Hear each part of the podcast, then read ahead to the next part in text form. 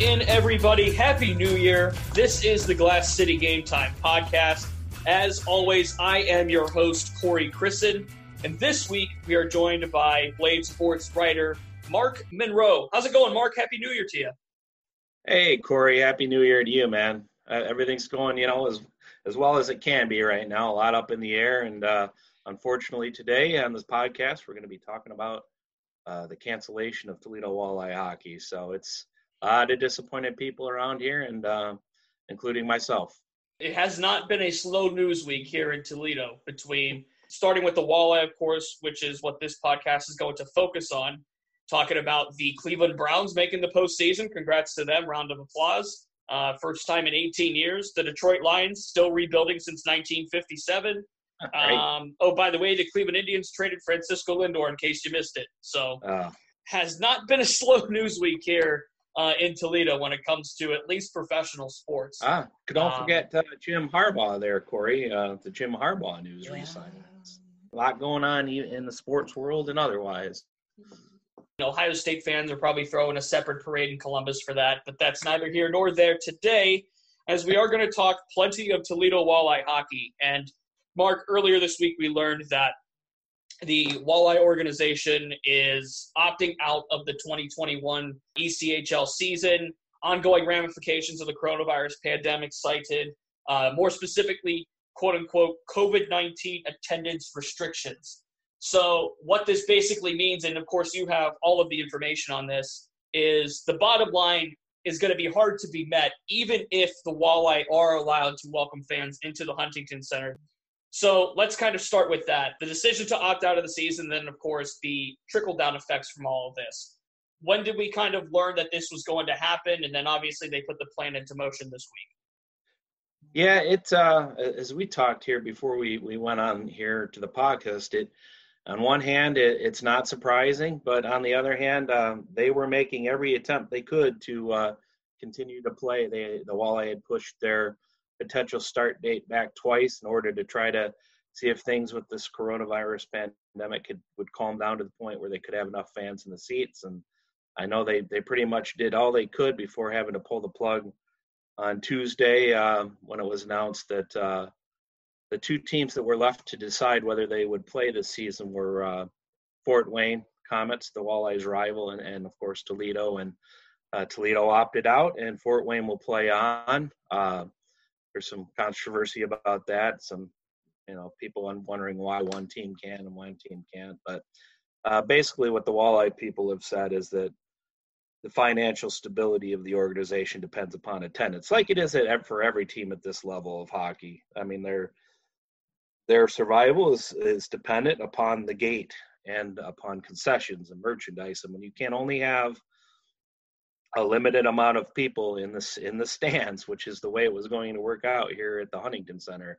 They just didn't think they could make a go of it. So uh, the the way the numbers worked out, the last I heard was that they would be allowed to have 1,115 people in the Huntington Center, which seats 7,431. And usually, as you know, Corey, the support here they sell out that stadium, that arena, um, pretty much every night these days. So they just did the final numbers crunch, balanced, of course, with the safety of everybody. And, you know, you, you, that's still up in the air, too, according to them. You know, they were hoping that this uh, vaccine would be in place and enough people would have it that they uh, could have some system in place where, um, again, they could have enough people. But, um, you know, they ultimately decided to cancel the season. And really, I, I want to say this is it affects so many people that I've gotten to know over the years, not just the players and the coaches, but the staff members, the concession workers, just restaurants downtown. It affects the livelihood of so many people that it, it's just it's a tough decision. Not just oh we can't watch hockey this year. Uh, we'll get over that, and we can talk about that later. We've had points in the city's history where we haven't had hockey, but it's just these people that depend on walleye hockey for their livelihood suddenly saw it pulled out, and it's been like that since March. So, bottom line is, mostly I, I feel terrible for for the people that are directly affected by the decision. There's a ton to unpack with this news coming out about the walleye opting out of the season. You mentioned first and foremost the issue of meeting that bottom line and having just around 1,100 fans into the Huntington Center would not enable the Walleye to make a profit. This is still a business. Sports is still a business. And we certainly experienced this with the Mud Hens last year as well. And not just the Mud Hens, but all of minor league baseball. This is the nature of profit in minor league sports. It has a lot to do with merchandise and concessions and ticket sales. The fact that the Walleye kind of said, okay, we, we really shouldn't do this, you know, it's a tough pill to swallow in a lot of different ways, as you laid out. And a lot of people are being affected by this one way or another. And those that do work for both the walleye in the winter and then eventually the mud hens in the summer, you know, this is another hit for them. So you can't help but to think um, about those people that are affected as well.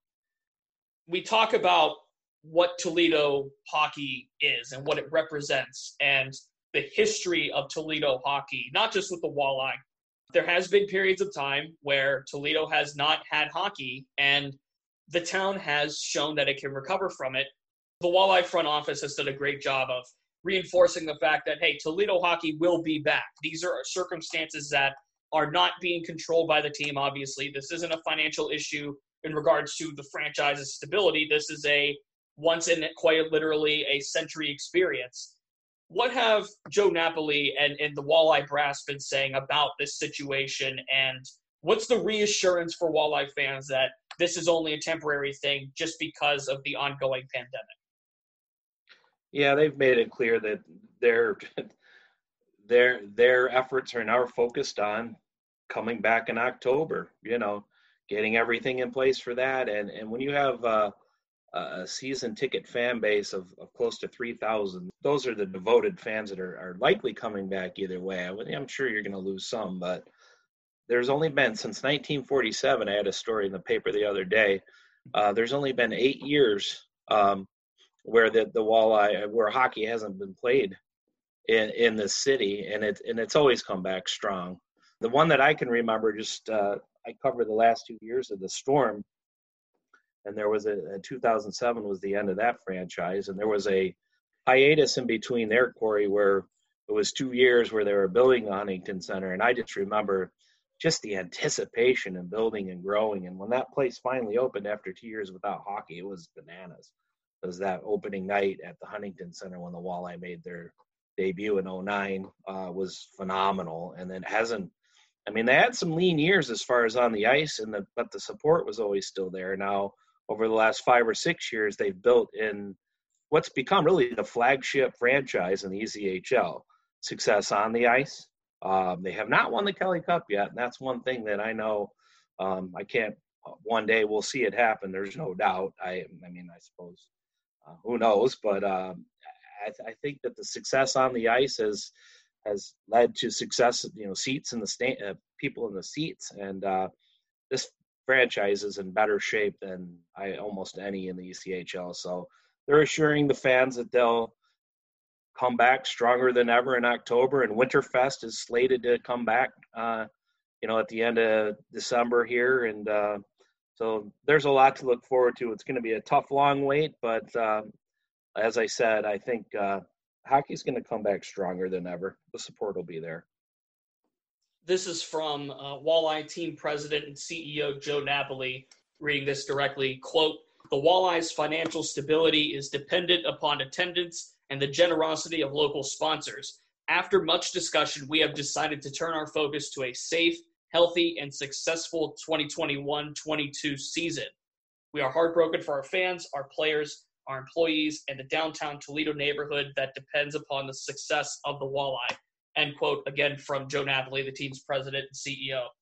So, Mark, the effects based on the walleye punting on the season now, we get to talk about all of that. And from a player and coach and from a team perspective, a lot of last year's cast was scheduled to come back and play for Toledo this year. They were going to have a strong case to make a run to the Kelly Cup finals once again, uh, just as they were kind of on a track to do last year before the rest of the season got canceled. Talking to Coach Dan Watson and some of the players, you know, what's next for the players and even for Watson uh, now that they're not going to have a season this year? Yeah, first of all, uh, the, that roster was loaded.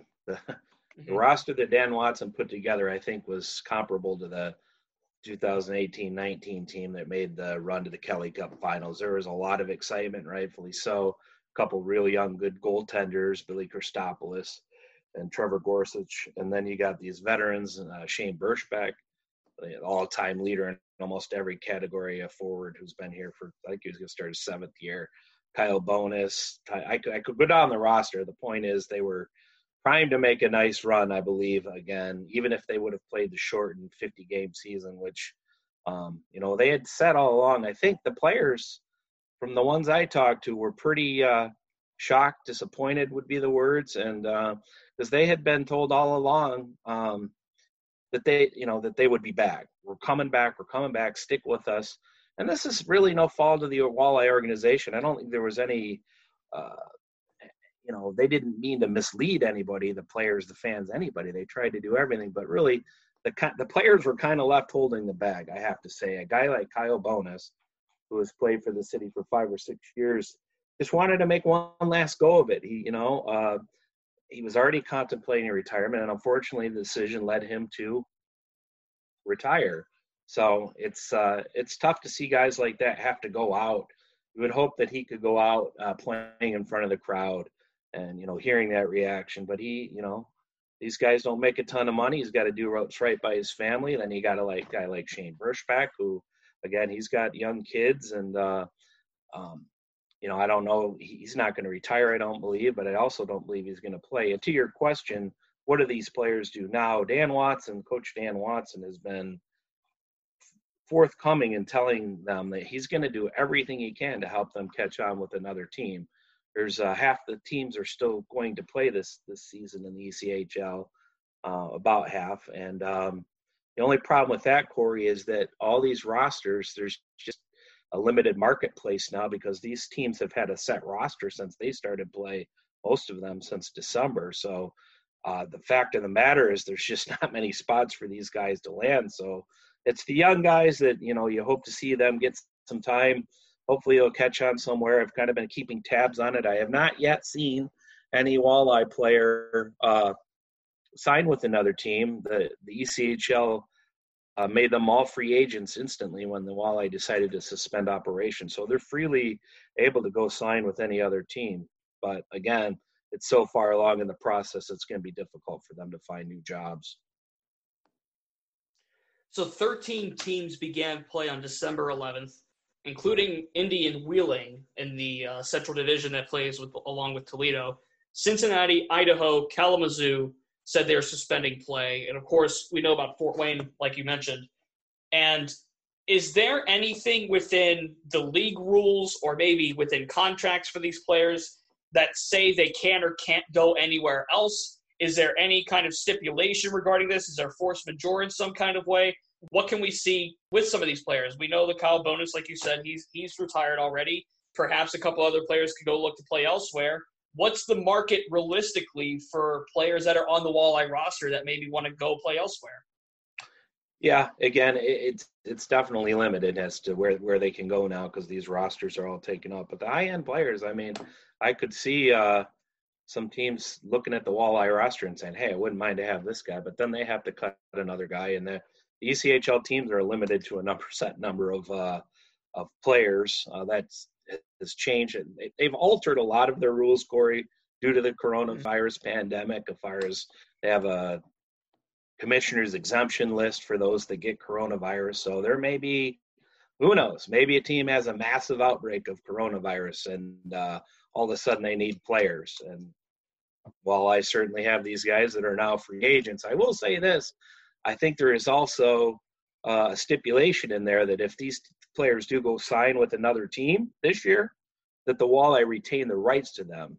That's an important thing. I think people see, oh no, so and so is going to play for Fort Wayne, and you feel it, maybe you've lost them forever, and maybe you have because some of these players aren't happy with what went went on. But uh, the Walleye do have uh, retain the rights. I believe that's true, and uh, there's also, Corey, another possibility. The AHL, as we talked before we went on here, is is getting back into play. So they're contingent upon the NHL, and the NHL is doing something with scout teams, which I'm not entirely clear as to.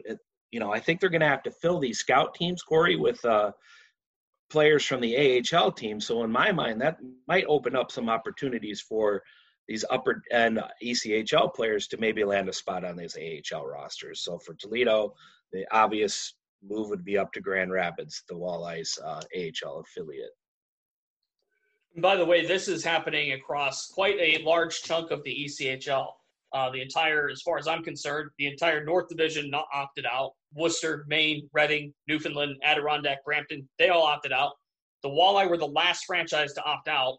They were in the suspension program, the Walleye were, and they were trying to get it going in February. So it's not like the Walleye didn't try to keep it off and, and try to play and, and, try to get a team out there. It's just simple fact of the matter is it just can't happen right now. And the Walleye are not the only organization that are floating in this boat right now. So here's the crazy thing also the Walleye still defending conference champions. Now it will be over at a point where they will eventually get back onto the ice. It will be over two years before they have a tangible chance at defending their conference championship, which is just ballistic to think in any major professional yeah. sports world. So there's also that. And uh, of course, Dan Watson, you've spoken to him at length over everything about what's going on what are some of the players that you have spoken with said about this whole situation? Obviously, they're disappointed, but what are they saying as far as the context is concerned? Well, a lot of these guys, again, they're playing for the love of the game. Um, so a lot of them have already had to try to find ways to supplement their income. Um, most of them run hockey camps, clinics, stuff like that. So once the arena started opening back up, up in Michigan, and particularly a lot of the walleye players are from Michigan, um, I think they were able to get back to some of that to supplement their income. But again, they're kind of left high and dry a bit as far as playing this year. I mean, again, they're going to try to find a, a spot for these guys, but it's going to be difficult at this point. So it's tough uh, for them to bide their time, but I'm sure uh, you know, if there's AHL spots open, they'll, they'll go up there and play. And uh, I don't know, a guy like Captain TJ Hensick, uh, I've reached out to him. Uh, I, I, know he was already contemplating retirement. He's the former University of Michigan player who played in the NHL and was kind of making a um, his last appearances here for the walleye, just for the love of the game again. So he, I imagine he's seriously contemplating retirement. Uh, this year's roster kind of was a pretty big mix of uh, young guys all the way up through veterans. So they all kind of just have to weigh where they're at, I suppose. And uh, I imagine most of them will bide their time and just wait and come back and play next year. Um, and if an opportunity comes along this year, I imagine the problem with that, Corey, also is the only team that's really relatively close, only teams that are still playing in the ECHL would be Fort Wayne, and you've got the Indy Fuel. I mean, that's still pretty far away from most of these people, uh, their home hometown. So, um, you know, I don't, I don't know what's going to happen there. Um, I know the walleye fans sure would hate to see these uh, guys go over to the Comet, Comets, you know, the rival Comets to go play for them. But uh, everybody's in a tough spot. So hopefully, uh, you know, these what nine months now we're away from hockey coming back. It's hard to imagine if I'm doing the math right, but yes, it's just it's tough for everybody we hope it's nine months. That's definitely sure, of course. Um, as we've come to know over these last ten months or so here, nothing is for sure. That's that's give it guaranteed tomorrow or a month from now or three months from now, whatever it may be. And uh, again, uh, Joe Napoli going back to his quotes about just kind of why the walleye decided and the organization decided to punt on the season. Again, the concept of having attendance, the concept that um, a vaccine distribution, and it's been national news now that a distribution of the coronavirus vaccine. There are multiple, uh, you know, companies that are rolling out vaccines now, and the distribution, based on a lot of uh, experts' projections, has been relatively slow. So I don't know if that, uh, how much that has to play into it. Obviously, the bottom line again is that a uh, a small fraction of fans would have been allowed into the Huntington Center, and that just wasn't enough to make a profit for the walleye. So we'll see. I hope that we can get through this in in a way where we can have hockey in Toledo again uh, for the next season. But right now, that's that's not the case, and uh, we just kind of have to hold out and hope for the next for the next go around here. So much going on. Everything is up in the air. You're hoping maybe the calendar would turn and, and things would start to, to brighten up. And there's and there's some signs of obviously this vaccination is is huge. And I think uh, you know, hopefully at some point, Corey will look back on this and say, man, that was probably the most difficult times of our lives. But hey, we're back to normality, and maybe it makes us stronger and um, you know appreciate. You know what? I will say this, Corey. It's made me appreciate uh, hockey more. Really, I mean, I miss it. I miss going down there. I posted a a video on Twitter the other day of the 2019 playoffs with the crowd and it just kind of sent chills down my spine like man i'm not going to see that for a long time. And just to be part of that a small part that i play it's it's it's tough. There's no question about it. It was a very tough day and uh, we'll just have to bide our time. Brighter days are ahead. I started working here at the blade in september of 19 so i got to experience a little bit of the walleye in that in that regular season I went to a couple of games and I remember the one, it was an afternoon game, one of the school games where the, the organization obviously welcomes in a, a lot of students, a lot of grade school students, and they have their school day and it's an event for them. Little did I know. And I've gone to like the school day events in minor league baseball parks. I went to school in Syracuse where there's a AAA baseball team, the same league, the international league that the Mud Hens play in and it wasn't anything crazy for the baseball ballparks. Little did I know is that that's because it was outside and sound leaves the stadium, not at the Huntington Center. Sound gets trapped in the Huntington Center, Corey. That's how science works. My eardrums were ringing three oh. days after I went to that oh. game. That's how loud that place got. It was a lot of fun, and the game was really good.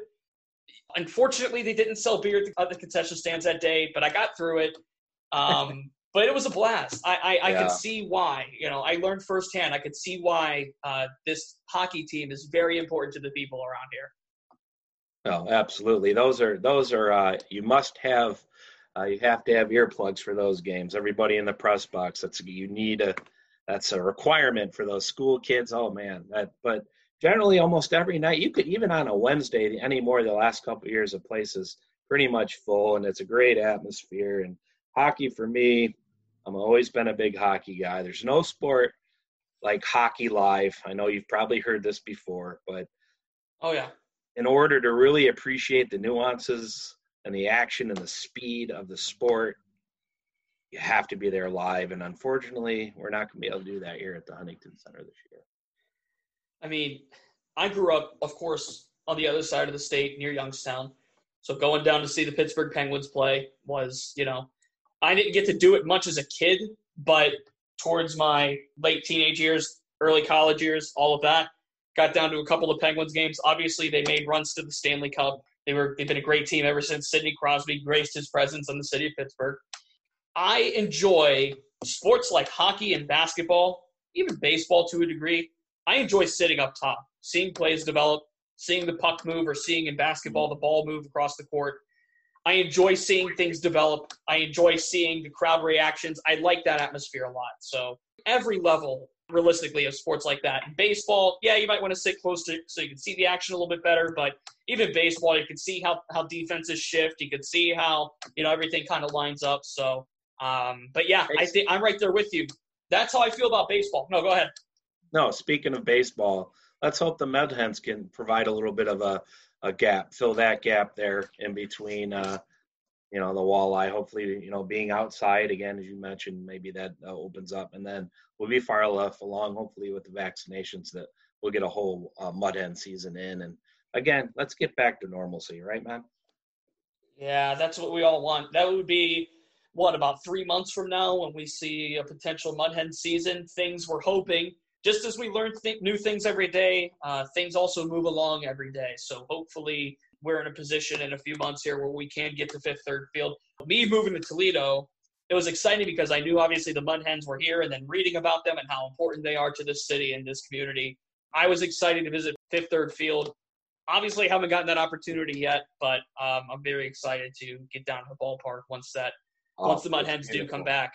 We really enjoy yeah, it. I will yeah. say that one thing that though Toledo sports fans are, uh, we're lucky to have two world class, world class may be strong, major league facilities downtown. Both the Huntington Center and Fifth Third Field are the best you're going to get for this level of minor league sports. So someday we'll be back.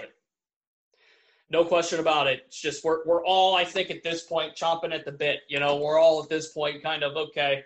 let's go, you know. But uh, there's still effort to be put forward to to the ongoing pandemic and the situation around us. It's it's nothing easy to come out of, and we're learning now that we're recording this on January 8th, and when the calendar hit January 1st, things just didn't reset.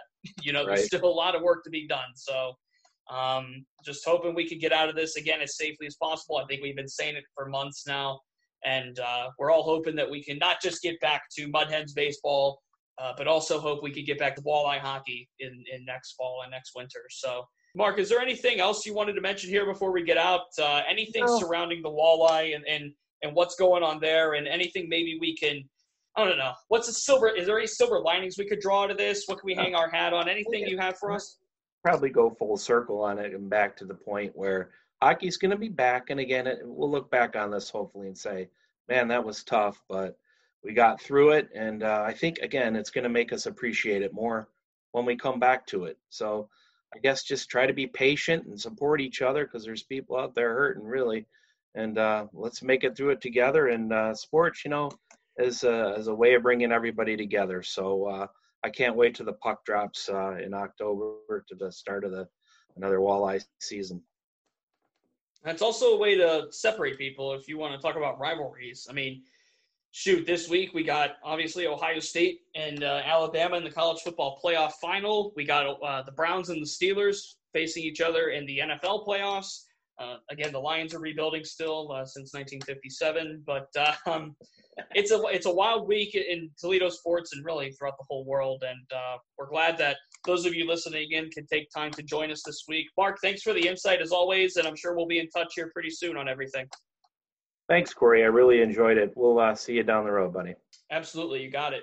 There you go. And those of you listening in, once again, thanks for taking time to do so this week. We greatly appreciate it we know this is a very tough time for a lot of people, and as long as we here on Glass City Game Time can keep entertaining and keep you informed on what's going on, uh, then I think we're doing our job pretty well. So once again, thanks for tuning in this week. If you enjoyed the show, you can find us every week, uh, most weeks, on ToledoBlade.com, on Blade News Newsline, and of course on Apple Podcasts, Google Play, and Spotify. Just search Glass City Game Time, and you will find us.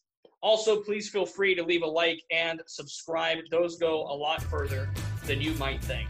So, for Mark Monroe, my name is Corey Christen. This has been the Glass City Game Time Podcast. I'll talk to you soon.